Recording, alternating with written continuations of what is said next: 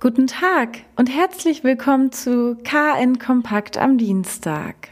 Der große Hype um die E-Scooter ist eigentlich ein Jahr nach deren Zulassung im Straßenverkehr fast schon wieder vorbei. Doch seit Donnerstag stehen nun auch im Kieler Stadtgebiet 200 schwarz-türkise Roller des Berliner Anbieters Tier Mobility verteilt. Der Manager der Kieler Tierflotte, Fabian Kaiser, spricht von einem begeisterten Startwochenende. Genaue Nutzerzahlen könne er noch nicht nennen. Die werden derzeit noch ausgewertet. Aber er betont, Kiel steht im Vergleich sehr gut da. In den ersten Tagen hat man vor allem junge Leute mit den 20 Kilometer pro Stunde schnellen Gefährten durch die Fördestadt sausen sehen. Die Buchung erfolgt per Smartphone-Anwendung. Nach einer kurzen Anmeldung geht es bereits los. Online lässt sich auch erkennen, wo die Scooter abgestellt sind. Viele Kieler beschweren sich allerdings schon darüber, dass die Scooter an Wegkreuzungen unglücklich abgestellt werden, im Weg stehen, Durchgänge verstopfen oder im schlimmsten Fall in der Förde landen. Klar ist, die 200 Fahrzeuge verändern bereits nach wenigen Tagen das Stadtbild. Besonders an Kreuzungen und den Zufahrten zur Innenstadt oder Richtung Universität sind die Roller bei einem kleinen Rundgang allgegenwärtig. Wie beurteilen Sie den Start der E-Scooter in Kiel? Auf KN Online können Sie abstimmen.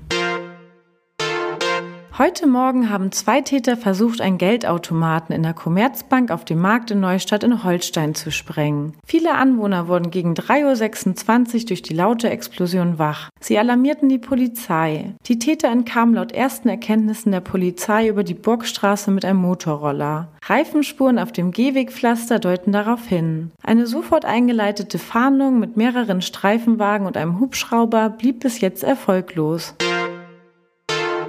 In Schweden sinkt die Zahl der Neuinfektionen. Seit dem 8. Juni 2020 ist der Trend zu beobachten. Das Robert Koch Institut zeigt das skandinavische Land nicht mehr in Rot an, sondern nur noch in Braun. Diese Farbe steht für 20 bis 50 Neuinfektionen pro 100.000 Einwohnern innerhalb von sieben Tagen. Obwohl der Grenzwert von 50 damit unterschritten wird, gilt Schweden weiterhin als Risikogebiet. Und auch die Pflicht zur Quarantäne für Schwedenrückkehrer aus Schleswig-Holstein bleibt somit bestehen.